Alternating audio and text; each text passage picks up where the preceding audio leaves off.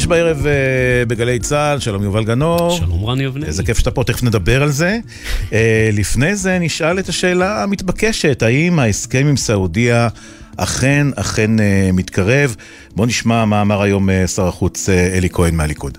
אני חושב שיש בהחלט היתכנות שברבעון הראשון של 2024, עוד ארבעה-חמישה חודשים, נוכל להיות בנקודת זמן שבה הפרטים יושלמו, אבל עדיין יש בהחלט עוד הרבה עבודה לה. הסכם נורמליזציה עם סעודיה הוא כמובן דבר מבורך, אבל לא במחיר של מתן אפשרות לסעודים לפתח נשק גרעיני, לא במחיר של מרוץ חימוש גרעיני בכל המזרח התיכון. לישראל אסור להסכים לשום סוג של העשרת אורניום בסעודיה. זה כמובן יושב ראש האופוזיציה, יאיר לפיד. תכף נמשיך לדבר על זה.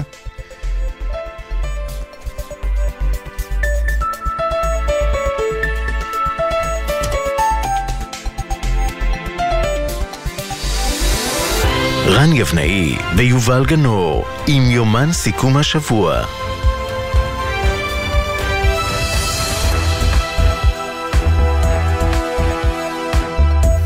כן, אז שמענו גם את שר החוץ אלי כהן וגם את יושב ראש האופוזיציה אה, יאיר לפיד, אה, כל אחד בגישה אחרת של הנושא הזה של... קצת התחלפו התפקידים, לא? זאת אומרת, ממשלת ימין מקדמת שלום והשמאל באופוזיציה מתנגד. אפשר לחזור, לחזור להסכם הגז אולי גם ולשאול מה היה שם, כל מיני דברים כאלה. מה יעילו, כן. כן. בסדר, אנחנו תכף ניסע, נטוס לניו יורק, נדבר עם שליחנו לשם, כתבנו המדיני יניר קוזין, נמצא על הקו כבר? לא נמצא על הקו. אה, וגם עם כתבנו לענייני פלסטינים, פרשננו, ג'קי חוגי. נכון. זה שהגעת, קודם כל יש פה אירוע. יש אירוע. הגעת לירושלים. אה, זה היה אירוע, חשבתי שאתה מדבר על הסכם. לא, לא, לא. אה, אוקיי. קודם כל עוד אין הסכם, בוא נגיד ככה. כן. אבל זה שהגעת לירושלים זה אירוע, זה אירוע שכבר קיים. נכון, זה מאוד נחמד פה אגב. רכבת או זה? רכבת, רכבת מאוד יעילה. אתה יודע שמדדתי פעם את הזמנים, כן. והגעתי למסקנה שרכבת, אני גר באזור השרון, רכבת לוקח יותר, עם כל הפקקים, מאשר עם מכונית. לא, לא, לא, באמת שלא, זה ממש לא. זאת אומרת, אין, אין מצב שביום חמישי אתה משיג את הרכבת עם, עם אוטו, בטח לא לך. כשאתה חוזר מפה. כשאני חוזר בטח, חוזר אין לי בעיה. חוזר אין לי שום בעיה, חוזר אני נוסע, אני תוך שעה ומשהו אני בבית. מאוד מעניין מה שאתה אומר. Uh, הכל עניין של ההחלפות. חתרני. תשמע, אנחנו חתרנים, אין מה לעשות, זה, זה הסיפור. אה, אבל כן, זה לוקח קצת יותר זמן, יש לנו גם את העניין של ההליכה מהתחנה לכאן. זה נכון, ירידה, אתה יורד שם איזה שלוש קומות מתחת לאדמה. אחר כך תעלה את זה, כן, תעלה חזרה לשם, זה לא פשוט. תשמע, החיים שלנו לא... כן. נכון מאוד. אה, אנחנו נדבר גם על... נדבר, אה, קודם כל יש לנו, נקדיש כמובן חלק מהתוכנית ל-50 שנה למלחמת יום הכיפורים. נדבר עם הבמאי, עם הבמאי עמוס גיטאי. אה, על תערוכה חדשה ש, שהוא עושה. ונדבר גם uh, עם uh, אלוף משנה בדימוס מיכה לצארוס, שהיה מפקד פלגת ספינות טילין uh, בשייטת שלוש במלחמת יום הכיפורים, אבל זה, זה יהיה בהמשך. נדבר גם על הפיילוט, על העתירה של... היו כמה עתירות, זה לא אחת. כמה עתירות כן. נגד uh, אי שילוב נשים בצה"ל, הפעם זה על סיירת מטכ"ל, אבל לא רק. כן. וצה"ל מגיב כל פעם לעתירות האלה ופותח עוד ועוד תפקידים, שזה נחמד שזה קורה בזכות נשים אמיצות ופורצות דרך. אמת. אה, יניר קוזין, שליחנו לניו יורק, מה שלמה? אני בסדר, לא רציתי להפריע לכם אה, בשיחותיכם אה, על התחבורה הציבורית. אז למה אתה מפריע? ספר, לא, קודם כל אתה יכול להפריע תמיד, אתה יודע. כי פניתם אליי, רק בגלל זה. קודם כל פנינו אליך ולא היית, נתחיל בזה, זה לא שלא פנינו. אה, בוא, אני הייתי כל הזמן, גם צעקתי וצרחתי פה ברחובות ניו יורק, רן, רן, אני שומע אותך. הבנתי, כי התחלתי... ורק ההומלס שלצידי הביץ בי בצורה מוזרת. כי קיבלתי פה כל מיני ריקושטים בטלפון מזה שיניר צורח ברחבי ניו יורק, כל מיני... לא ברור. לא ברור. אוקיי, אה, טוב, תעדכן אותנו, מה קורה בעצם בפוזיציה שזה הדבר הזה נמצא? טוב, ננסה קצת למסגר את זה, כי מדברים הרבה על סעודיה וכן הלאה, ונורמליזציה. בואו נדבר רגע על מה קרה כאן. הבנו וידענו מראש רן ש... ויובל שנתניהו ידבר עם ביידן על ענייני נורמליזציה עם סעודיה, זה היה ברור לנו, אבל לא היה ברור לנו שזה יהיה באופן כל כך פומבי, בטח לא האמירות כמו שלום עם הסעודים, גם מצד ביידן וגם מצד נתניהו. ואני חושב שהאירוע המעניין מאוד של 40-24 שעות האחרונות, 48-24 שעות האחרונות, זה הסיפור של העשרת האורניום. אתמול כאן בגלי צה"ל, פרסמנו שנתניהו לא הולך להגיד לביידן, חביבי, כל הסיפור של העשרת אורניום על אדמת סעודיה לא מקובל עלינו. הוא לא הולך להגיד את זה, והוא אכן גם לא אמר את זה לביידן. ועכשיו אנחנו יכולים להוסיף מעבר לכך, הדברים האלה נשקלים. כלומר, מבחינת ישראל, הקו האדום הזה לא נמתח עדיין. כלומר, יכול להיות מצב שבו בסוף נתניהו מאפשר אה, לסעודים, וכמובן בתמיכה אמריקנית, עם כל הבקרות, עם כל האמצעים להגנה ולשמירה וכן הלאה, לאפשר לסעודים להעשיר אורניום, כאשר מערכת הביטחון עדיין לא אמרה את המילה האחרונה בעניין הזה, היא לא אמרה כן, אה, היא לא אמרה לא, אבל היא בטח גם לא אמרה כן. מי זה מערכת הביטחון? כי הוא לקח יחד איתו את אה, ראש המוסד. נכון, ראש המוסד, תראה, אני, אני חושב, עכשיו אני רוצה בדיוק לפרוס בפניכם את ה, את, את, את, איך אני רואה את הדברים האלה, וגם משיחות שקיימתי אתמול עם בכירים, בכירים מאוד, אולי הכי בכירים שאפשר בלשכת ראש הממשלה. הסיפור בסוף הוא אה, אה, מחולק לשני חלקים מבחינת הסעודים, אגב לא אותו משקל. אחד זה הסיפור של הפלסטינים, הקלות לפלסטינים, להקל על חייהם של הפלסטינים, אתמול אבל זה הסיפור הגדול, זה הסיפור הגדול, זה הסיפור הגדול שלנו כאן, זאת אומרת, האם הקואליציה תעכל, כן או לא? את כל הוויתורים... אה, זהו. תאפשר בכלל. כן. או, אז אה, שנינו מבינים כנראה שההרכב הקואליציוני הנוכחי לא יאפשר שום דבר כזה, לא לעכל ולא לשום דבר, ולכן נתניהו במשוואה הזאת, כי הצד השני שסלמן מאוד מאוד רוצה זה הסיפור של העשרת האורניום, העצמאות האנרגטית הגרעינית שלו חשובה לו מאוד, וכאן כנראה נתניהו עושה כאן איזשהו הימור מחושב, שאומר דבר כזה, אני בפלסטינים לא יכול לתת כמעט שום דבר, אבל אם אני בא לבן סלמן ומוכן להתגמש איתו בעניין הזה, כמובן, שוב, עם כל הבקרות, עם המודיעין הנחוץ לעניין הזה, מאפשר לו את הסיפור של העשרת האורניום, או אז בן סלמן לא יוכל לבוא ולהגיד לי, רגע, אבל לא נתת לי כלום בפלסטינים, או נתת לי מעט מדי. כלומר, זה אה, בתפיסתי בעצם ה- ה- היכולת של נתניהו לתמרן בתוך ההסכם הזה ולהביא אותו בסופו של דבר לכדי מימוש, mm-hmm. כי בצד הפלסטיני, עם הקואליציה הזאת זה כמעט בלתי אפשרי. אז רגע, אני, אני רוצה לצרף מישהו שאתה מכיר, אה, אדם בשם ג'קי חוגי, פרשננו לענייני ערבים. יעקב. ג'ק. כן.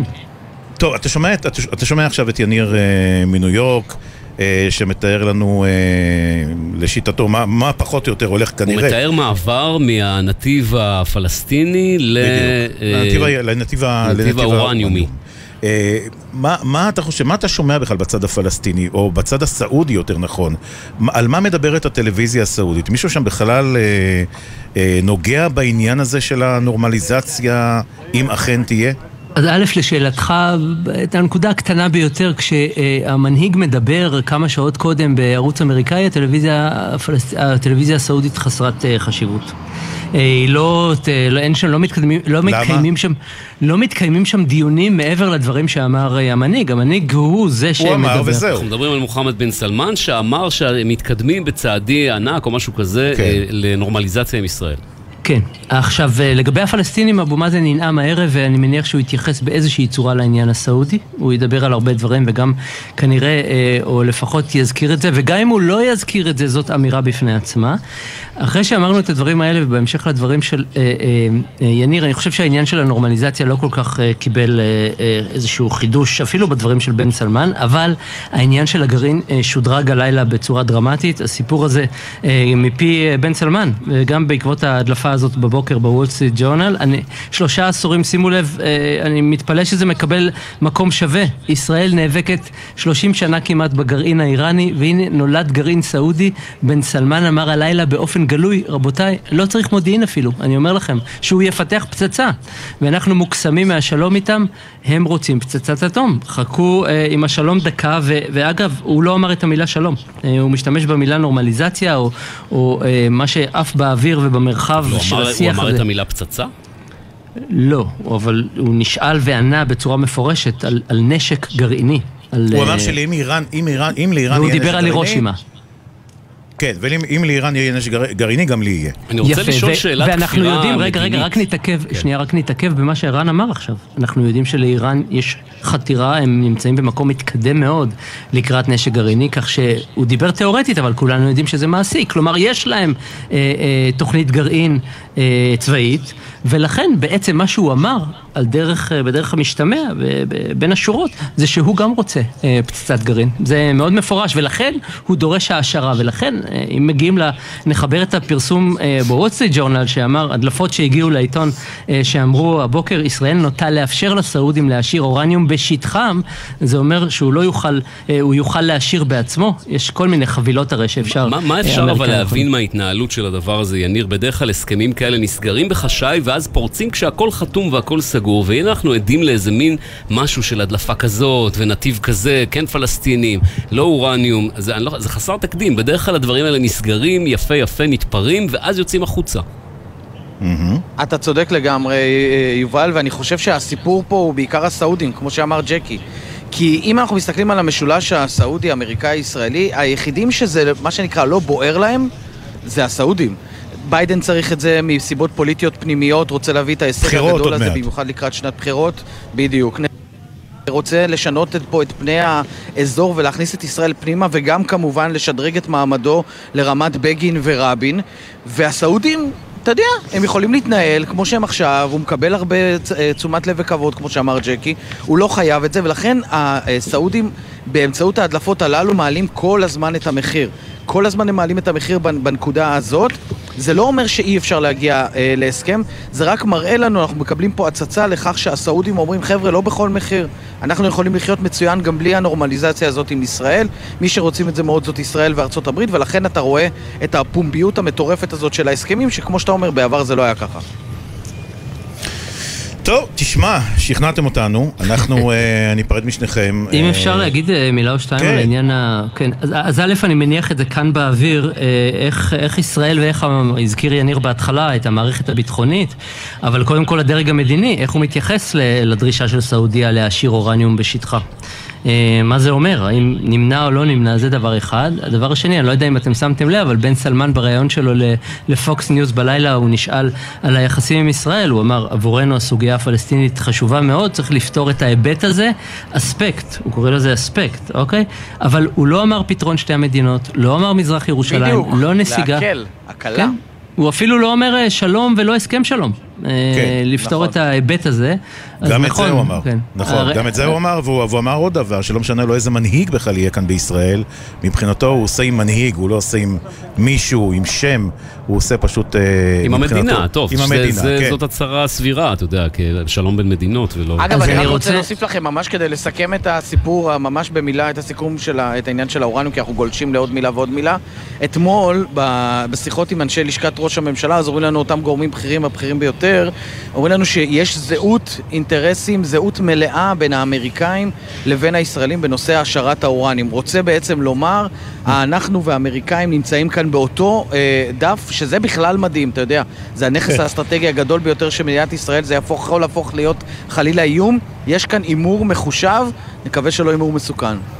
כתבנו המדיני, שליחנו לניו יורק, יניר קוזין, ג'קי חוגי, פרשננו לעניינים ערביים. תודה רבה לשניכם. תודה לכם. וגמר חתימה טובה. תודה. להתראות. תודה רבה. אה, עדכוני תנועה, קצת נשמח חסות. בחסות ביטוח ישיר, המציע ביטוח נסיעות לחו"ל, אשר כולל החזר תביעות בביט עד 400 דולר כבר בזמן הנסיעה. כפוף לתקנון, איי-די-איי חברה לביטוח. בחסות זאפ co.il, המציע לכם עשרות אלפי מוצרים בקנייה ישירה ובמחירי זאפ. זאפ, אין סוף הזדמנויות, כתובת אחת.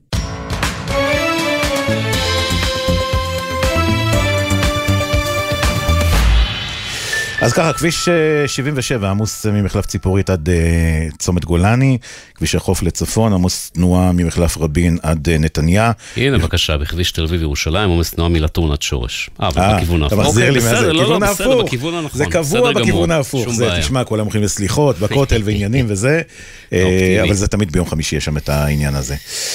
אוקיי, אנחנו רוצים עכשיו, לא...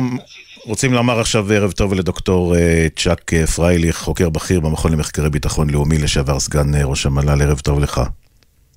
ערב טוב לכם.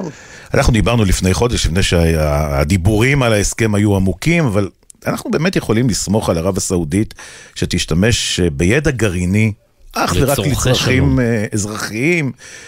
אה, שאנחנו יודעים שבכורים גרעיניים להפקת חשמל אה, משתמשים באורניום מועשר בשיעור של 3% עד 5%, אבל אם נצבר כל כך הרבה ידע, מה הסיכוי שהדבר הזה יהפוך במהרה למשהו צבאי? במהרה זה ודאי לא יהפוך למשהו צבאי. אבל קודם כל בואו בוא ניקח צעד אחורה. זה, זה לא רק לתת לסעודים אפשרות להשאיר אורניום, מדובר בהסכם כולל שיהווה תמורה היסטורית, תפנית בכלל ההיסטוריה של המזרח התיכון. זה למעשה קץ הסכסוך הערבי הישראלי, לפחות במישור המדינתי, זה קבלה של ישראל באמת לעולם הערבי, ערב הסעודית היא כמובן הבית למכה ומדינה, כל העולם המוסלמי, הסוני, השיעי, כולם אה, מתפללים לכיוון מכה. סעודיה, אה, סעודיה החדשה היא כבר, היא כבר המנהיגה הבלתי מעוררת של העולם. והיא תביא איתה את כל, אה, כל, כל מדינות ערב, כל היחס של המזרח התיכון לישראל? אה, אני חושב, בערך כן, כבר מי יישאר? סוריה תישאר אה, במחנה הסירוב. Mm. כמובן איראן, שהיא לא מדינה ערבית, וחיזבאללה, חמאס, אבל הקץ עם מדינות, הסכסוך עם מדינות ערב בעצם מגיע לקיצו, וזה גם פתיחה לעולם המוסי, המוסלמי כולו, למשל אינד, אינדונזיה, מלזיה, פקיסטן, אה, לא אומר שמיד, אבל זה, זה פתיחה לכיוון הזה. אבל אני רוצה להתעכב איתך, סליחה, דוקטור פרייליך, כמה זמן לוקח באמת לכור כזה? אנחנו מדברים, מדברים בעצם על פיקוח אמריקני, שאנחנו רואים לפעמים מה הוא שווה ב, ב, ב, במקומות אחרים. אה, בן סלמן יכול פתאום, אתה יודע, אה, להתחל, להתחלף, להגיע מנהיג אחר. הדברים האלה בסוף הם דינמיים, נכון שהוא מתכנן להיות 40 שנה בשלטון בסוף. מה אנחנו יודעים על, על, על כור כזה? כמה זמן לוקח לו להיות חם ולהפוך לכור uh, צבאי גרעיני? ועוד, אני אוסיף לזה, אני אתן לך לענות, אה, כמה מודיעין יש לישראל בדבר הזה, זאת אומרת, כמה יצטרכו להיות פה עם אה, יד על הדופק ואפשר להיות עם יד על הדופק. האם אפשר להיות עם כן. יד על הדופק? תראה, קודם כל לא מדובר בכור, מדובר במתקן העשרה. נכון. Uh, עכשיו, זה נכון, זה, זה בסיס טכנולוגי, זאת אומרת, מזה שיש לך את היכולות, ש... זה מדובר ב, כרגע במתקנים אזרחיים. זה תשתית אה, של ידע, של טכנולוגיה, שאנחנו יודעים שהאיראנים ניצלו אה, לצרכים צבאיים. זה לוקח זמן.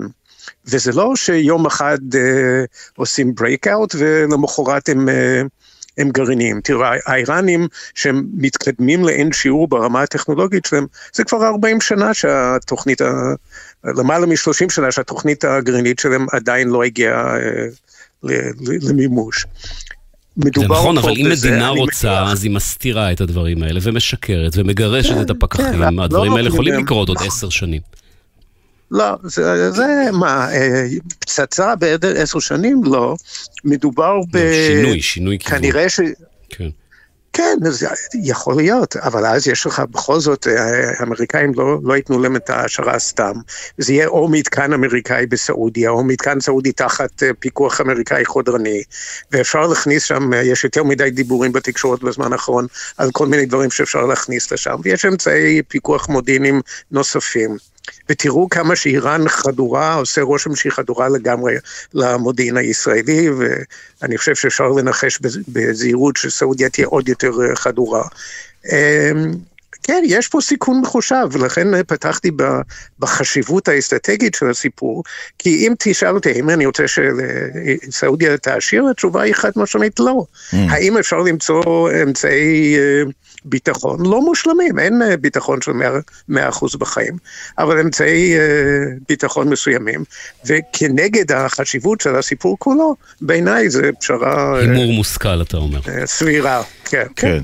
טוב, נקווה שלא נגיע לשם, שהחלום הגדול הזה בסוף לא יהפוך לחלון שייסגר עלינו. דוקטור אכן נקווה. כן. צ'אק פרייליך מהמכון למחקרי ביטחון לאומי, תודה. תודה רבה לך. כשעתיים לפני פגישת אה, ביידן-נתניהו אה, שיגרו 13 ח"כים מהליכוד אה, מכתב לראש הממשלה נתניהו והזהירו אותו מוויתורים על שטחי מולדת כחלק מהסכם הנורמליזציה. זה כשדובר על, על ויתורים בזירה הפלסטינית. בדיוק. ביניהם אדלשטיין, דנון, גוטליב, סעדה, קטי שטרית, הם אפילו קבעו נחרצות, נתמוך, נוביל, אבל ויתורים טריטוריאליים לא יהיו. ערב טוב לשר עמיחי שיקלי, שר התפוצות והמאבק באנטישמיות והשר לשוויון חברתי. טוב, שלום. שאינו חתום על המכתב הזה. אינו חתום, סתם. אבל מה אתה אומר על המכתב הזה?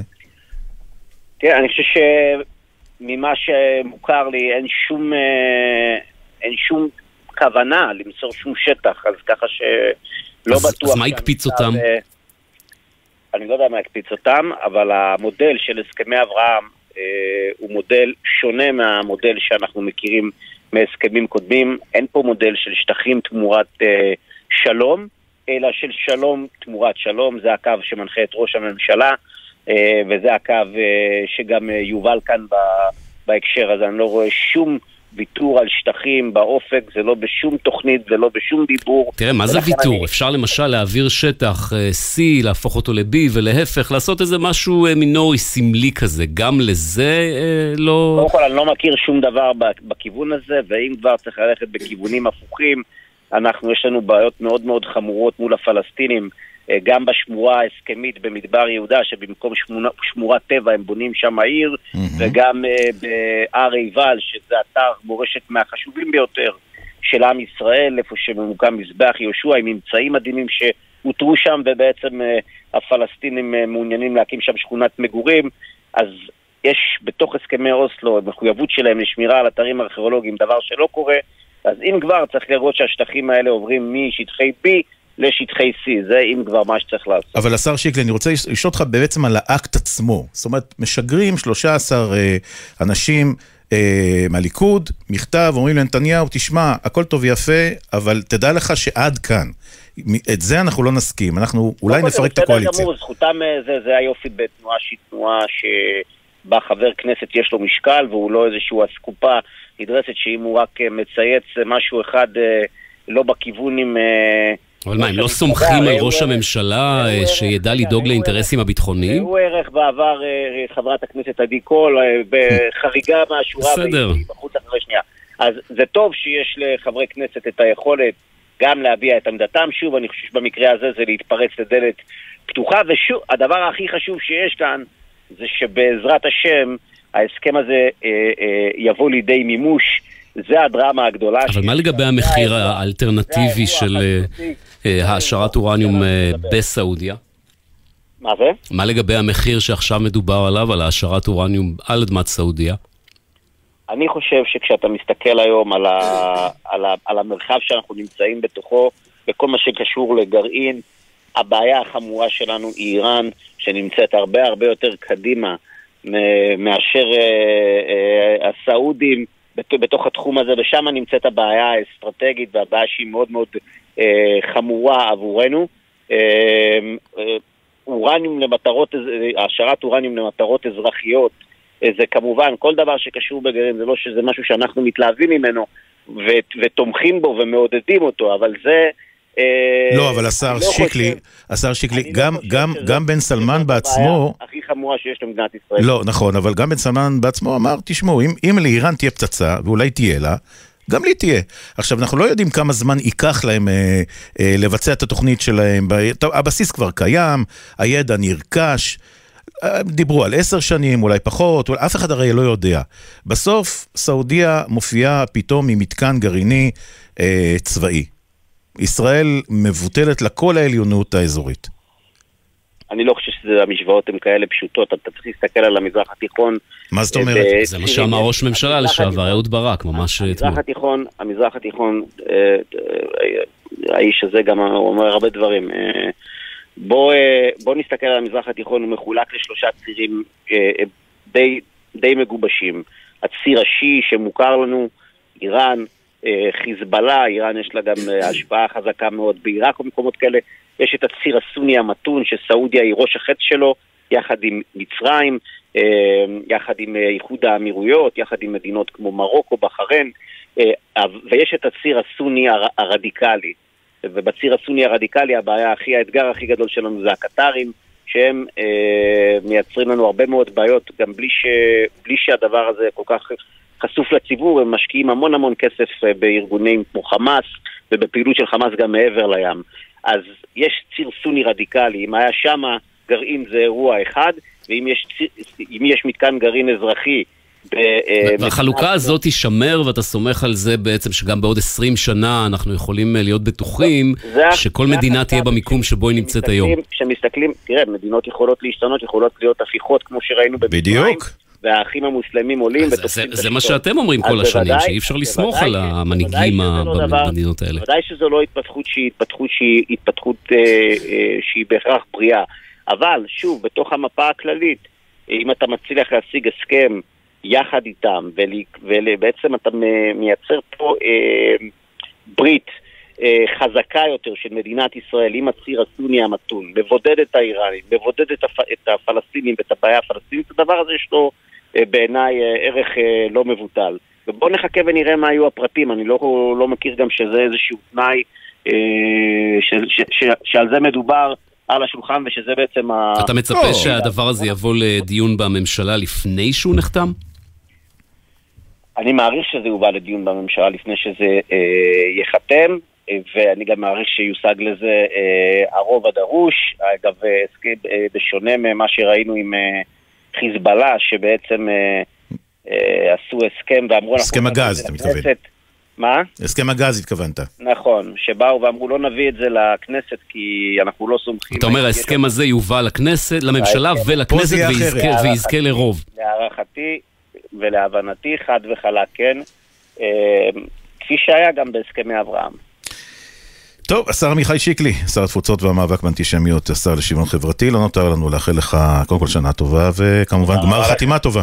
גמר חתימה טובה לכם, לכל אזרחי ישראל, שתהיה שנת אחדות ושנה של שלום. בתוכנו ועם הסעודים גם. אמן. תודה רבה. להתראות, להתראות.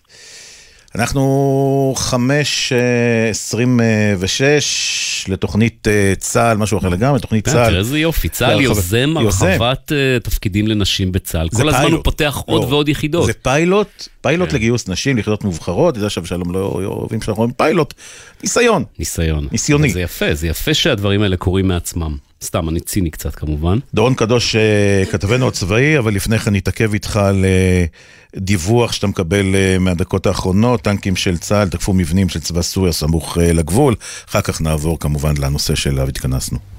כן, שלום לכם, שלום רן ויובל. תראו, צה"ל באמת תקף אה, ממש לפני זמן קצר באמצעות טנקים שני מבנים ארעיים, אה, סוג של קרוונים כאלה, ששימשו את הצבא הסורי, והם חרגו מקו הגבול אה, בין ישראל לסוריה, הקו של הסכם הפרדת הכוחות משנת 74, לאחר מלחמת יום הכיפורים, אז אנחנו ממש מציינים בימים אלה 50 שנה למלחמת יום הכיפורים, ובתזמון נדיר למדי, צה"ל תוקף בסוריה את אותן עמדות שחצו את הגבול, ולא רק שהוא תוקף, הוא גם על כך באופן די חריג, בדרך כלל צה"ל mm-hmm. לא לוקח אחריות על תקיפות כאלה שקורות בסוריה, אז בצה"ל אומרים שהתקיפה הזו התבצעה אחרי שאתמול תצפיות זיהו את אותם שני מבנים, הם היוו הפרה בוטה של הסכם הפרדת הכוחות, ולכן הצבא לא יאפשר ניסיונות להפרה של הסכם ההפרדה. רק נגיד שתי הערות בעניין הזה. קודם כל, אין קשר בין האירוע הזה לבין אירוע אחר שקרה בסוריה בשעות האחרונות, איזשהו חיסול שמיוחס לישראל, גם כן בדרום רמת הגולן, שני אירועים שונים לגמרי, אבל הדבר השני אולי אולי שמעניין לשים לב אליו, הוא שבלבנון יש עדיין אוהל של חיזבאללה שחורג מהקו הכחול, עומד על מקומו כבר חודשים ארוכים. זה המסר אולי לאוהל. או מסר לאוהל, אני לא יודע אם אנשים נמצאים באוהל הזה, אבל יש מסר לאוהל. אז או שזה מסר לאוהל, או שזה בעצם מדגים ומדגיש לנו עד כמה... יכולה לפעול בצורה מאוד uh, מוגבלת בלבנון, כי הנה עובדה שאת האוהל שם שחורג מהקו היא כבר חודשים ארוכים לא מפנה אותו, ולעומת זאת בסוריה, רק אתמול התצפיות זיהו את אותם שני מבנים, והיום כבר טנקים תקפו אותו, אז מה שישראל יכולה להרשות לעצמה בסוריה, ולמעשה מרשה לעצמה בסוריה כבר עשור שנים שלם עם התקיפות שקורות אחת לכמה שבועות, בלבנון היא כמובן לא יכולה להרשות לעצמה, ואולי זה מה שעושה את כל ההבדל. אז בואו נדבר עכשיו על uh, התפקידים הנוספים שנפתחים uh, לנשים uh, בצה"ל. כן, אז תראו, ממש לפני אה, 40 דקות צה"ל הגיש לבג"ץ את התגובה הסופית שלו בעניין הזה. הם קצת התעכבו עם התגובה, הם היו אמורים להגיש אותה אתמול, אבל לפני זמן קצר צה"ל מגיב אה, לבג"ץ ומודיע שהוא מתכוון לפתוח שלוש התנסויות חדשות, התנסויות לשירות נשים. המרכזית זה אולי בסיירת מטכ"ל, אבל יש גם התנסויות ביחידת הניוד המטכ"לית ובמערך השריון המתמרן. כשצריך להגיד, הצבא אומנם משיב את הדבר הזה לבג"ץ, אבל זה רק אומר שהוא לא אה, עונה באופן מלא, הוא לא נענה באופן מלא לצו על תנאי ששופטות בג"ץ הוציאו לו. השופטות דרשו מצה"ל להסביר למה לא לפתוח את כל היחידות המובחרות ואת כל היחידות המיוחדות לשירות נשים. למעשה השופטות גם אמרו בדיונים הקודמים, אמרו דברים מאוד תקיפים וחריפים נגד הצבא. הם אמרו, אם מדובר על תפקידים ממיינים, וגברים מגיעים למיון, ומי שעומד בקריטריונים ועובר את המיון נכנס ליחידות ומי שלא לא, למה שאותו דבר לא יחול כן. גם על נשים? אבל זה דורש התאמות בתוך היחידות האלה, לא? זה דורש אה, בכל זאת אה, התאמות כדי שיהיה אפשר אחר כך לנהל גברים ונשים. נכון מאוד, יש התאמות שנדרשות בכל מה שקשור למשל ללינה משותפת של גברים ונשים ושירותים ועניינים כאלה, אבל בסוף זה עניינים טכניים שבאמצעות השקעה של אה, לא הרבה כסף אפשר לפתור אותם, אז זה לא נדמה לי ההסבר של הצבא לעניין. אחד ההסברים שהצבא כן נתן לעניין הזה, והוא כבר אה, שאלה שיהיה מי שיקבל אותו ויהיה מי שלא, זה שהצבא אומר באופן מפורש שהוא לא פתח את כל התפקידים ואת כל היחידות, כן. בגלל שהוא רוצה לשמור ולכבד על חלק מהמגזרים שמשרתים שירות משמעותי בצבא. הצבא רוצה לומר, יש ביחידות האלה, כולל ביחידות המיוחדות, הרבה מאוד ציונות דתית, בדיוק mm-hmm. דתיים, ומתוך התחשבות בהם, אז לא פותחים את כולן. דורון uh, קדוש, כתבנו לענייני צבא וביטחון, תודה רבה לך, ומצטרף אלינו עכשיו תודה. סגן משנה מור, לוחמת מהעותרות uh, לבג"ץ. שלום, נעים מאוד. את מצטרפת לעתירה הזו שאת כבר בשירות? אה, לא, אני הגשתי את העתירה כשהייתי במכינה, עוד לפני שהתגייסתי. אה, וההשתלשלות של התהליכים של הבג"ץ קרה במהלך השירות שלי. אני חייב להבין מה מביא בחורה צעירה להגיד, אני עכשיו הולכת להילחם דבר כזה, ולא פשוט להתגייס כרגיל, לקבל את מה שמאפשרים ולהמשיך הלאה. אני קודם כל אגיד שזה היה לי ברור מאיזה מתמיד שאני אהיה לוחמת. אה, לא היה איזשהו שלב בחיים שלי שזה באמת היה איזושהי התלבטות. כאילו ידעתי מההתחלה שאני רוצה להיות לוחמת וזה המקום שאני רוצה לשרת בו. אה, ובמהלך המכינה שלי באמת נחשפתי לעניין הזה של ה... שהחוסר שילוביות במקומות מסוימים בצבא, ואמרתי שאני לא חושבת שזה צריך להמשיך להיות ככה. את מבחינתך אה, רוצה, מעוניינת, מקווה שצה"ל יפתח את כל התפקידים בצבא לשירות אה, נשים? אני רוצה שצה"ל יפתח את כל מה שהוא מוצא לנכון לפתוח, ובאמת יבחן את האופציה לגבי כל כך הרבה יחידות שהוא עד עכשיו לא בדק בכלל. וברגע שהוא יבדוק וימצא שיחידה מסוימת תהיה מתאימה, אז שיפתח אותה. הרגשת בדיונים, את היית מן הסתם בדיונים מול השופטות, אה, שצה"ל באמת, אה, הגורמים שם באים לקראת ומנסים לפתוח כל דבר, או שהם אומרים, אוקיי, מה שבג"ץ יכריח אותנו, זה מה שנעשה? אמ, אני חושבת שהיום צה"ל לא מתעסק בשאלה של האם לפתוח, אלא מתעסק בשאלה של באמת מה ואיך לפתוח. כאילו היום כבר ברור לנו שנשים הן לוחמות טובות והן צריכות להיות לוחמות ואנחנו רק. היא עברה לממתינה בטעות, מה אתה אומר? כן, עברה לממתינה, נכון. יכול להיות שהם מתקשרים אה, לעודד אותה. לא, לעודד אה. אותה, לעודד אותה. מור, את איתנו? לא, כנראה שלא. יש, לפעמים זה נלחץ ככה. כן, לא, גם הקו שלה היה קצת לא משהו, אבל תשמע. אה, אני, אני... היא על הקו. מור, את חזרת אלינו? כן, אני איתכם. כן. אוקיי, נקטעת קצת. אה, אמרת שאת מקווה שצה"ל יפתח את מה שהוא יכול לפתוח, נכון?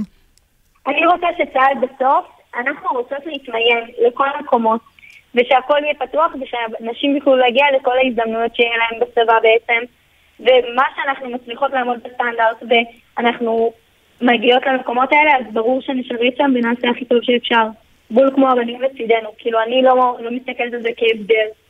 צודקת לחלוטין, אני איתך באמת. כן, אין, אין פה אפילו אין מה סיבה. לשאול, זאת אומרת, זה הכל די ברור. צריך לעשות התאמות כן. נדרשות ושירות כן, המשותף. בסופו של דבר, הרי, הרי אפשר לומר, תמיד אפשר לומר, נשים לא יכולות פיזית לעשות דברים מסוימים שגברים, אבל יש נשים שכן, זאת אומרת, אם אישה מסוימת מגיעה ונבחנת והיא... אבל יש דברים, תן לי רגע להיות בצד הנשי דווקא, יש דברים שנשים מסוגלות לעשות וגברים לא יכולים לעשות. טוב, זה ברור, הרבה דברים. אני בעדך. יופי. אה, בהצלחה שיהיה. קודם כל בהצלחה, נמשיך לעקוב, סגן משנה מור, תודה רבה מהעותרות אה, לבג"ץ 33 אחרי חצי, נשמע קצת ג'ינגלים ונחזור.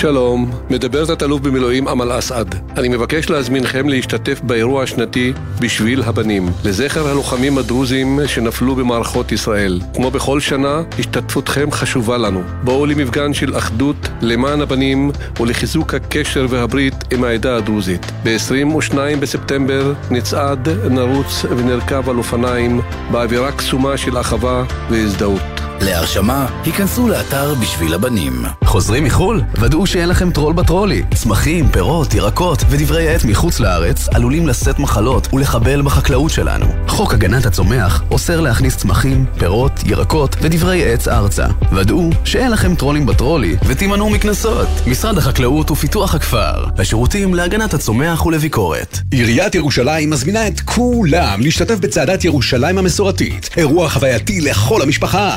ב-4 באוקטובר, חול המועד סוכות. אנו מזמינים אתכם ליהנות מצעדת בוקר במסלולי טבע עירונים מרהיבים. חגיגת ענק בגן סאקר. מופע מרכזי עם הזמר והיוצר דודו אהרון. וכמובן, מצעד ססגוני ברחובות מרכז העיר ירושלים. בהשתתפות מגוון אומנים מיצגי ענק, להקות מחול, תזמורות צעידה, חיילי צה"ל, קבוצות אורחות מחו"ל ועוד. לפרטים, אתר עיריית ירושלים. לוחמי מלחמת יום הכיפורים, כאן תת-אלוף אופיר לביוס, קצין החינוך והנוער הראשי. צה"ל ומשרד הביטחון מצדיעים לכם ומזמינים אתכם לעצרת המרכזית לציון 50 שנה למלחמה, בסימן ניצחון הרוח, במעמד בכירי המדינה וצה"ל. העצרת תתקיים באתר יד לשריון בלטרון בי"ב בתשרי תשפ"ד 27 בספטמבר 2023 ב-6 בערב. הסעות תצאנה מכל רחבי הארץ. לאישור הגעה ותיאום הסעה יש להתקשר למספר 1111 שלוחה 6 מ-8 וחצי בבוקר עד 6 בערב. נתראה באירוע. מוגש מטעם אגף משפחות הנצחה ומורשת במשרד הביטחון ומפקדת קצין החינוך והנוער הראשי. באחוות לוחמים, נתראה בעצרת.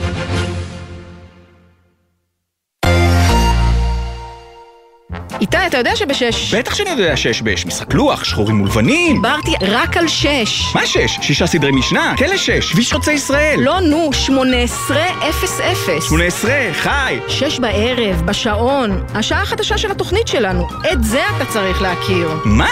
לא מאמין שאני צריך לזכור עוד פרט טריוויה. גילוי דעת בשעה חדשה. איתי הרמן וענבל גזית עוברים עם העובדות, השאלות והאסוציאציות על כל נושא בעולם. לשעה שש בערב. כשהמחוגים ב-180 מעלות. הם כבר הבינו, איתי. גילוי דעת, הערב בשש, גלי צה"ל.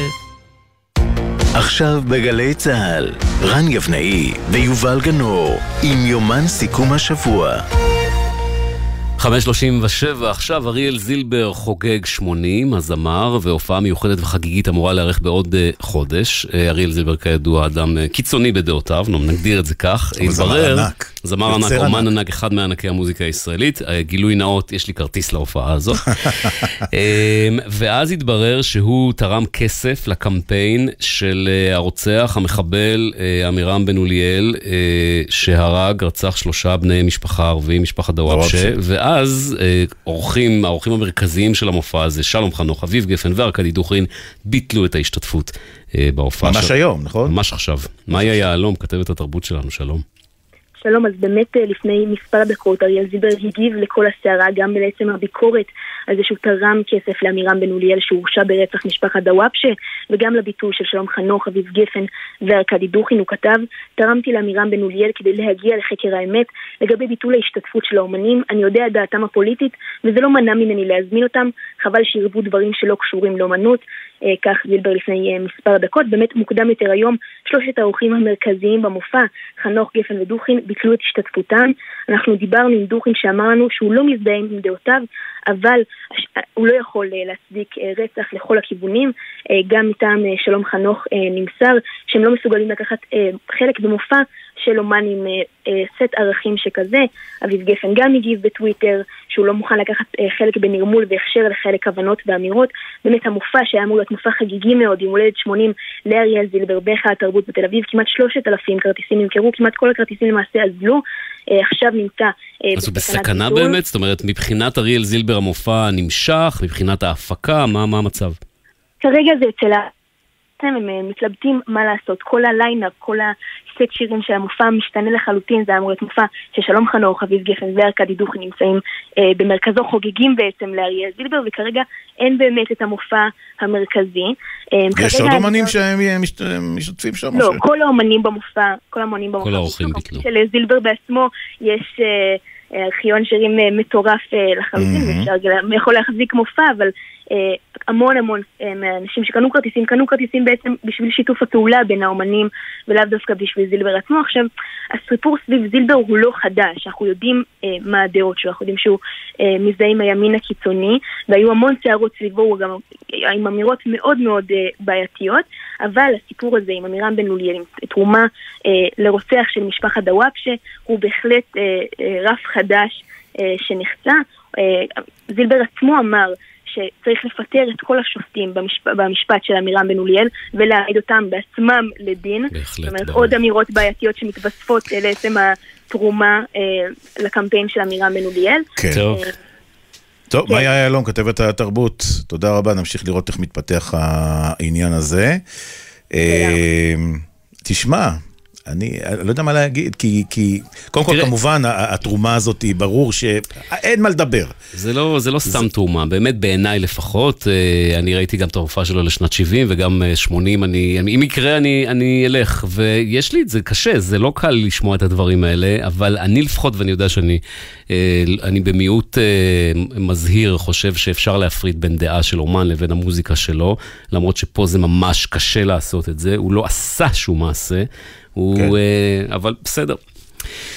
אוקיי, טוב, במעבר אה, חד. מעבר חד, אה, 50 שנים אנחנו מציינים אה, בימים אלה למלחמת יום הכיפורים. איתנו עכשיו אלוף משנה בדימוס, מיכה לצרוס, שלום לך. שלום וברכה. שפיקד על פלגת ספינות כן, טילים מפלג, 31. מפלג סטילים. אה, היכן תופסת אותך המלחמה, אה, מיכה? אה, בוכן. אנחנו קיבלנו מ-1 באוקטובר הודעות מהמודיעין ברורות ליחידות על אפשרות למלחמה. מודיעין חיל הים. מודיעין חיל הים, ודאי. וזה אני צריך לפרגן לתעל רמי לון שהיה ראש המודיעין. זאת אומרת, חיל הים, חיל הים בעצם התחיל להתאמן, אני חושב, אה, שלושה או ארבעה ימים אה, בקרב אה, ימי... חיל הים, בוא, בוא אני אגיד לך בדיוק. כן. אה, היו לנו כל הסימנים המתריעים וקיבלנו את ההתראה הזו. ביום ה', רביעי לעשירי, יומיים לפני המלחמה, בלי כל קשר למלחמה, היה מתוכנן מראש תרגיל חילי להגנת חופי המדינה בהשתתפות כל הצי. כולנו היינו בים, תרגלנו את מלוא ההתארגנות שהיה צי קטן, צי. קטן יחסית, נכון? מה? היה צי קטן יחסית לצי של היום, היה צי קטן יחסית. אה, 14 סטילים היו. 14 סטילים, שרי לא אגיד 2, לך 3 מה יש היום. ו-4. לא, לא, אסור, אנחנו לא נדבר על היום. אה, ואנחנו בעצם מדברים על תקופה ש... אה, אני חושב שארבע שנים לפניה הגיע הסטיל הראשון, נכון? אה, לישראל, ב-69. נכון, ב-50, ב-69 היה הטיל הראשון כבר חמוש וירה את הטילים בתרגול הראשוני. שזה היה סוג של לקח ו- והפקת לקחים ממלחמת ששת הימים. לא, תצפיתים התחילו לחשוב הרבה לפני זה, עוד... אה, אבל תורת הלחימה בעצם של... תורת הלחימה עוד לא נכתבה. על ידי אה, הדר קמחי, כן. הדר קמחי, שהוא גם תרגל את השייטת בהתחלה, ופותחו האמצעים, טילי הגבריאל וספינות שחלקם נבנו בשרבורג. ואתם יוצאים בעצם אה, לקרב אה, לתקיע. אנחנו, כאמור, ביום ו' בבוקר קיבלנו הודעה שיש מלחמה, אין חופשות, יום כיפור נשארים בבסיס, מכינים את הספינות לים. ואתם יוצאים שבת- לים בעצם לפני המלחמה. יו, נכון, אני ביום שבת בבוקר, עוד לפני המלחמה, שהצפי היה שתפתח בשש בערב. ב... אה, בשבת בבוקר אני כבר הייתי עם שתי ספינות על גבול לבנון-סוריה, מול חופי טריפולי, ובצהריים יומי המשט מודיע לי שהוא מת... מצטרף עם שלוש ספינות נוספות לביצוע הילה שלוש. הילה שלוש היה תקיפת הצי הסורי במבואות נמל התקיע. ואנחנו מדברים בעצם על הקרב הימי הראשון בהיסטוריה, שבו הופעלו טילי ים-ים כנשק עיקרי משני הצדדים. זה היה הקרב הימי הטילים הראשון בהיסטוריה, ואני יכול להוסיף לך שמלחמת יום הכיפורים גם הייתה המלחמה האחרונה בהיסטוריה שבו שני ציים השתתפו, ב- אה, השתמשו בטילים. מאז לא היה דבר כזה. תגיד, איך ניצחתם בעצם, איך ניצחתם את המלחמה, את הקרב הזה בלתקיע? אני חושב שחיל הים בעצם היה החיל שניצח את המלחמה הזו. חיל שניצח, תראה, זה לא היה פשוט, הכל נשמע פשוט. אבל הטיל שום הזה דבר היה לא לו נשמע חומר פשוט נפץ. פה, אבל בסדר. הטיל הזה היה לו, הטיל של האויב, היה לו פי שבע חומר נפץ, פי שתיים וחצי טווח מהטיל שלנו.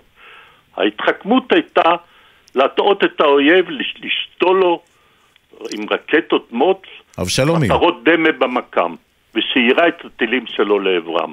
בסופו של דבר הטבענו חמישה כלים באותו ערב, באותו ערב בסוריה, הטבענו עוד אחד במצרים באותו יום, ליד פורט סעיד, ושלושה ימים אחרי זה שלושה סטילים בצפון אה, מצרים. זאת אומרת, אם אתה אומר לי שבעצם הטווח של הטילים, נגיד, אם אנחנו מדברים על הקומאר והאוסה, שהם הסטי"לים הסורים, אה, שהיה להם חמוש, חמושות בטילי אה, סטיקס, נדמה לי 50 קילומטר או 45 קילומטר טווח. כן. לעומת אה, טילי אה, ים ים גבריאל שלנו, שזה 20 קילומטר. נכון. איך אתה מגיע בעצם לאויב, לשגר בעצם טיל, שאתה יודע שברגע שהם רואים אותך, הם משגרים עליך ואתה אפילו לא מצליח נכון, להדביק את הטווח. במקום שיראה אותי מחוץ לטווח המקם שלו עוד, אני שותה לו מטרות דמה במקם שלו. שהוא יראה מטרות דמה ויירה עליהם את... שיבזבז עליהם את הטילים. נכון, יבזבז עליהם הטילים, ואז אני מסתער, אני, טוב, זה אני עושה תוך כדי הסתערות, ההסתערות זה לא דבר פשוט. זה בלילה, במהירויות גבוהות, חושך, בלי אורות ניווט, תוך כדי ירי, יורים עליך, אתה רואה כדורי אש באים אליך, מפחיד מאוד, דרך אגב. מאוד מפחיד. מה שנקרא, דפקתם את הסטילים שלהם בעצם, חלקם בתוך הנמל אפילו, נכון? לא, לא, לא, הם היו בחוץ. היו בחוץ. הם חיכו לנו במערב וירו עלינו את הטילים, ירו למטרות הדמה, חלקם גם ירו לעברנו. אנחנו התגוננו עם, עם ירי ועם uh, תמרון, ולא משנה uh, איזה אמצעים, בסופו של דבר הגענו לטווח טילי גבריאל והשמדנו אותם. תגיד, התוצאות של הקרב הימי הזה, הקרב הימי הזה המפואר, השפיעו במשהו בכלל על ציים אחרים, על התפיסה אה, של אה, קרב ימי טילני? תראה, אני רק יכול להגיד לך שאחרי המלחמה כל הציים הידידותיים אלינו הופיעו פה ללמוד. הופיעו רבים. זה אומר הכל. זה אומר הכל. עכשיו אנחנו המשכנו מעבר לזה, הפגזנו במערב מצרים בשביל למנוע תגבור, מ, תגבור יבשתי מלוב. הבערנו את מכלי הדלק בבניאס בסורי, סוריה. דדו אמר בסוף המלחמה, חיל הים היה הפתעה של המלחמה. ואתה, ואתה אמרת לנו בשיחה מוקדמת, לא הייתה הפתעה, זה היה משהו שמתוכנן, ו- מי ועבדנו שמעיז, מי, אני מעז לומר, כל מי שהכיר את החיל לא, היו, לא היה אמור. היה מופתע. אני רוצה, אני רוצה לשאול אותך באמת על העניין הזה, כי שנים מדברים ועכשיו הכל עולה שוב על הקונספציה ועל זה שכל ההתראות הרי היו וכל המידע היה, אז מה, חיל הים הוא היחיד שהתייחס אליהם ברצינות? חיל הים לא הייתה קונספציה? חיל לא הייתה הים- יהירות? לא, חיל הים התייחס ברצינות יותר מזה. לפי מיטב ידיעתי, ראש הממן, אה, ראש מודיעין של חיל הים היה, הלך למודיעין צה"לי, אמר להם את מה שיש, דחו אותו, אבל ביני טנא, מפקד חיל הים, קיבל את זה. והוא אישית גם הלך על ראש אמ"ן ולרמטכ"ל, אבל זה לא עזר. וזרקו אותה מכל המדרגות. אני לא יודע מכל המדרגות, אבל זרקו אותו. אבל חיל הים, חיל הים היה מוכן, ו- ובאמת סיים את המלחמה הזו אה, יחסית. לי זה היה כבוד להיות אז אה, מפלג, ושלוש שנים אחרי זה גם הייתי מפקד שייטת, זה היה... וואי, תשמע, השייטת לא שמרה, היא שינתה את פניה לחלוטין, יישמה את הלקחים מהמלחמה, היא לא נראית היום כמו שהיא הייתה. אתה יודע, יובל סטיל שמנצח במלחמה, לא משנה, במשהו, הוא חוזר עם מטאטא הפוך על התורן. תשמע, אני, בק- אני ממש מתרשם מהבקיאות שלך. לא, מה- אני, תשמע, אני איש חיל הים לשעבר, זה לא חוכמה, אבל לא גדול כמו מיכה. מה זה אה, חיל הים, איפה שירת? או, הנה, אני שירתי בבקשה, בהכי עכשיו גאולה. מתחילה השיחה, כן. אה, הכי גאולה. הספינה קצת יותר מתקדמת, אולי אתה אתה היית במזנק, לא? מי? אתה, לא, באותו לילה הייתי במפתח, אבל כל לילה הייתי בספינה אחרת. כל לילה בספינה אחרת. מדברים אה. מיכה לצרוס, תודה רבה לך. תודה לכם. היה ממש אה, נחמד אה, לדבר איתך, ושתהיה גמר חתימה טובה. ביי. תודה רבה להתראות. ערב טוב. עכשיו אנחנו uh, נשארים uh, בעניין uh, יום הכיפורים, uh, לתערוכה חדשה של במאי קולנוע, אחד הבמאים החשובים והמובילים. מוערכים ביותר. עמוס גיטאי, שלום. שלום, ערב טוב. שגם לחם במלחמת יום כיפור, מן כן, הסתם. אז אנחנו מציינים 50 שנה למלחמה הארורה ההיא. לפני אה, 23 שנים יצא לאקרנים אה, סרטך כיפור. בימים אלה חזרת לעסוק אה, בימים הקשים של אוקטובר 73 אה, בדמות תערוכה חדשה במוזיאון אה, תל אביב. לפני שנשמע ממך על התערוכה, היכן תופסת אותך המלחמה, עמוס? זאת שאלה? כן. היכן היא תופסת אותך? אה, היכן היא תופסת אותי? אני סטודנט לארכיטקטורה, בן 23, סיימתי את השירות שלי באגוז, וחיפאי, אה, יום כיפור, שקט, פתאום יש צפירות, ויחד עם החבר שלי עוזי קנטוני, אנחנו הולכים לחפש את המלחמה, זה איפה שהיא תופסת אותי. לחפש את המלחמה זאת אומרת לחפש את היחידה, נכון? כן, לחפש את היחידה, להבין מה קורה. אתה יודע, יש תחושה של אה, אה, לא מובנת, של איזה איום שהצטבר גם, גם כתוצאה מכל מיני מהלכים שכבר דיברו עליהם הרבה. אנחנו כבר בני 23, אנחנו מבינים מה קורה מסביבנו, mm-hmm. ומחפשים את היחידה, אה, נוסעים למטולה, מוצאים שהמפקד שלה השתנה, זה כבר לא אורי שמחוני, זה איזה אחד שמודיע שהוא יכבוש מיד דמשק, אנחנו מבינים שזה מין אה, אמירות חלולות, ובסופו של דבר אנחנו מתגלגלים לצוות חילוץ של חיל האוויר ברמת דוד, והולכים, מוצאים אנשים שנשרפים בטנקים, אה, טייסים שנוטשים את המטוסים חלק מעל הים. אה, וביום החמישי למלחמה, הטסים להוציא טייס סקייהוק שנפל שניידר, וטיל פוגע במסוק בל 205. במסוק שאתה נמצא בו. טייס המשנה גדי קליין, כן, שאני נמצא בו. טייס המשנה גדי קליין נהרג מיד. אה, הטייס הראשי אבנר הכהן ממשיך לטוס בלי אה, קוקפיט מפוצץ, בלי מערכת הידראולית, עם טייס משנה הרוג על ידו, טס עוד שלוש דקות, אה, חוצה חזרה את הקווים ומתרסק ליד קיבוץ שניר. אחרת לא היה לי את העונג לשוחח איתכם. תגיד, אני רוצה לקחת טיפה קדימה, אתה, אתה, למד, אתה לומד ארכיטקטורה, ופתאום אתה מאחורי איזושהי מצלמה. איך זה קורה? או שדווקא, אם הבנתי נכון, אז בסיטואציה הזאת לא הייתה לך המצלמה. לא, אז זה, תכף אנחנו נגיע לנקודה שבעצם המסוק שלי נפגע ביום החמישי למלחמה, שזה ה-11 באוקטובר, שהוא במקרה גם יום ההולדת שלי, ואימא שלי, אבא שלי כבר לא היה בחיים, הוא ארכיטקט גם כן, הוא נפטר אה, ב-1970, ואימא שלי קונה לי מצלמה סופר 8, ואני לוקח אותה איתי למלחמה. במשך הימים לפני שנפגענו, אני מצלם את כל מיני טקסטורות, אה, פנים של האנשים, דברים די מופשטים. והמצלמה הזאת היא בעצם איתי, חוץ מ... כמו שאתה אומר, חוץ מהיום הזה, משום מה לא לקחתי אותה, רצנו מהר למסוק ולא mm-hmm. לקחתי אותה.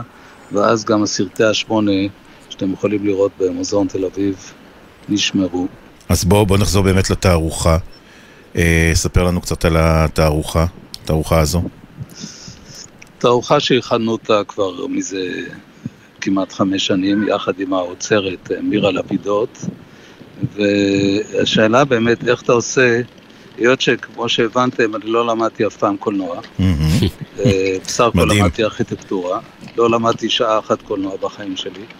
אז השאלה הזאת של איך לוקחים אירוע עשיתי גם סרט נגיד על רצח רבין, עשיתי סרט על בית, איך לוקחים אירוע ומה שנקרא עושים טרנספוזיציה שלו לתוך מדיום אחר לגמרי, מעניינת אותי. ועכשיו השאלה שבתערוכה הזאת, איך לוקחים אירוע של אה, פגיעה, שאני גם חלק ממנו, והופכים אותו למיצג.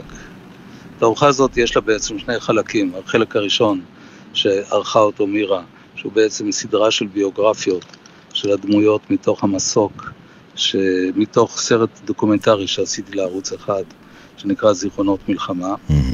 והחלל הפנימי שהוא installation גדול של מסכים, אה, ש...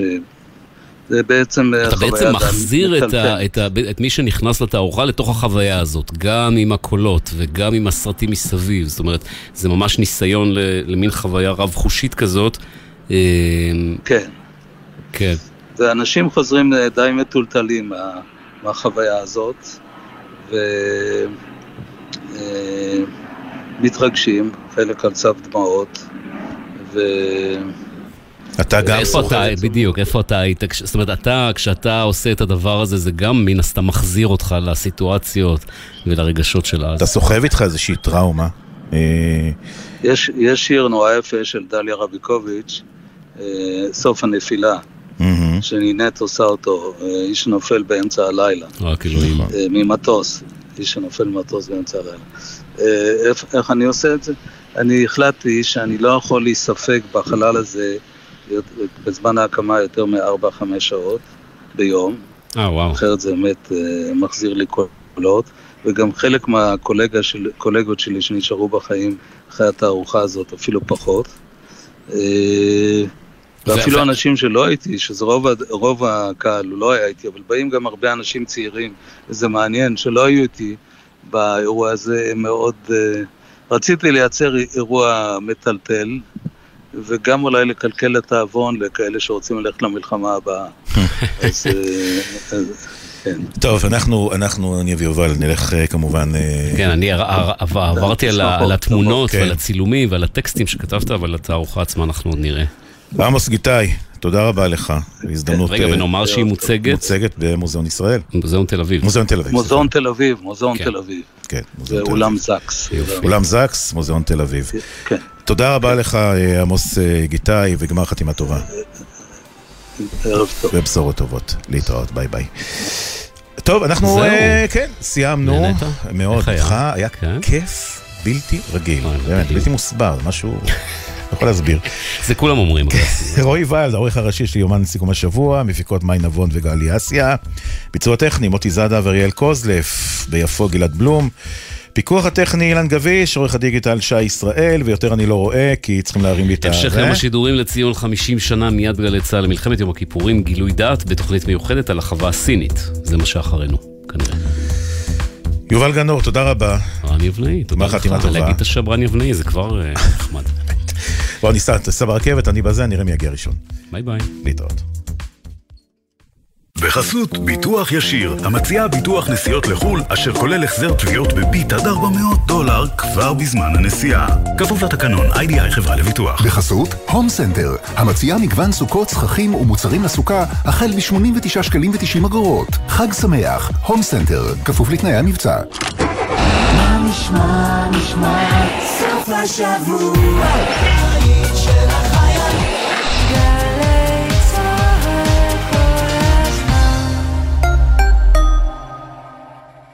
רוצים לעשות בית ספר לכריך של הילדים? אין כמו...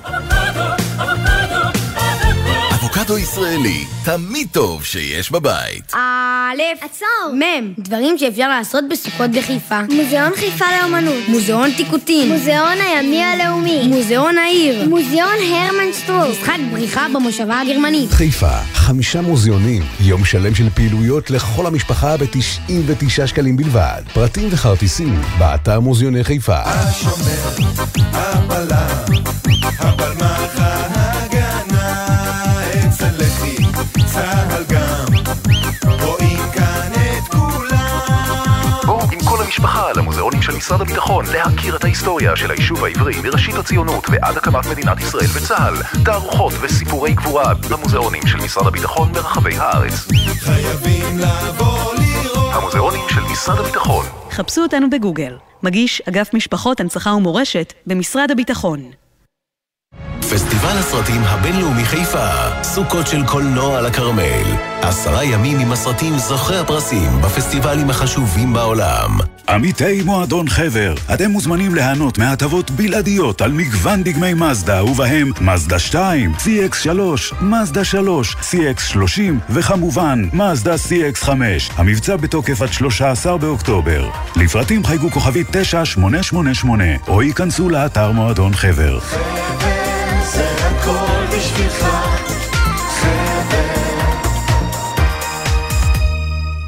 יום הכיפורים בפתח, וחשוב לזכור שעל אף שתנועת כלי הרכב קטנה, היא עדיין קיימת ומהווה סכנה. הורים, השגיחו על ילדיכם וודאו שהם חובשים קסדה תקנית ונזהרים מכלי רכב נוסעים שיכולים תמיד להפתיע. בואו נסיים את היום הזה בשלום וללא נפגעים. כולנו מחויבים לאנשים שבדרך עם הרלב"ד.